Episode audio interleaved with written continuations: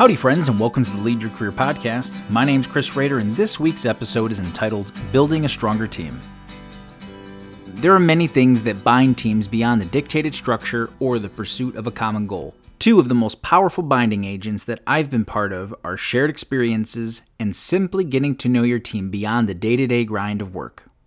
Shared experiences run deep. It's the reason you're still close with some of your childhood friends that you probably otherwise would have severed ties with. The most blatant example of this in my life was in the military. Whether in boot camp or being forward deployed, the shared experiences of stress, exhaustion, failure, success, and happiness over those years formed some of the strongest bonds in my life. Those bonds go beyond mission. Your drive for success is more to ensure the people to your left and right succeed. That's the power that shared experiences can wield. Some of that work comes natural in a professional setting. After working at a company for years alongside the same coworkers, you will accumulate shared experiences. But how do you reap those same benefits on a shorter timeline?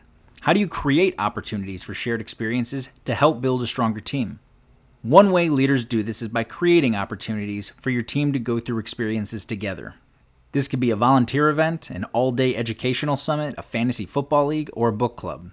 All of these experiences push interactions from mandatory to voluntary and work to strengthen your team's bond on a personal level. One word of caution though when selecting a curated experience, ensure it's one that your team will support. Your goal here is garnering a high level of team engagement, not to check a box to say you did something together. The best way to identify what you should sign your team up for is to ensure you connect it to what matters to them, which leads us to the second most powerful binding agent. The second most powerful and often overlooked way to bind a team together is getting to know your team beyond the day to day grind of work. These are the small, empathetic discussions, concerns, or inquiries that build trust and show that you care. The power of this resides in the shadow of a shared experience. Though we all live our own unique lives and our own unique problems, we do share much more than we let on. Everyone with kids has some dinner battle they're about to take on most nights. Everyone with pets has a lingering thought in the back of their mind on how they're doing. And everyone is trying to balance what they want and what they can't afford. There is a skill in balancing the respect of someone's privacy and getting to know them deeper as a person. One way is to ask follow up questions when they're giving you insight into their personal life instead of waiting to speak. Another is to work to remember and link together these small glimpses of their life that they're sharing with you. This runs deeper than a shared affinity for local sports teams, though that's always a great icebreaker. For example, when you're heading out on a Friday and a teammate indicates they're going camping that weekend, they've just opened a great prospective conversation for Monday morning. How was camping? Where did you end up going? What did you end up eating? Who all did you end up going with? I'm not saying treat it like 20 questions, but they're opening the window into their life, so take a peek. Maybe you don't like camping or want anything to do with camping. That's all right. Keep walking through the doors of conversation when they open them and look for shared affinities. The goal here is to try to stitch together your common experiences as well as a shared past, taking the two parallel lives and finding opportunities to bridge the two experiences. This will work to strengthen your relationship beyond the X's and O's of work and ideally identify value trends throughout your team to leverage into shared experiences. I asked two things of you this week.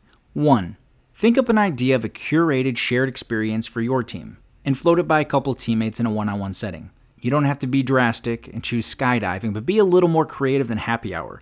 Some of us look forward to dinner with our families or don't drink, so be creative. I believe in you. 2.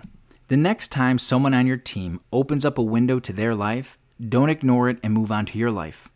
Ask a couple follow up questions to understand how they're approaching the experience and show interest.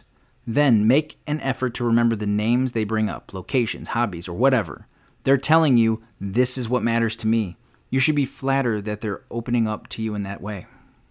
You don't have to be designated the leader of the team to create this atmosphere or build a strong team. You just have to have the courage to do something about it, to have the vulnerability to ask questions and propose ideas to the team. Some ideas will fail and some will work, and at the end, hopefully, you have more W's than L's, and as a result, you've built yourself a stronger team.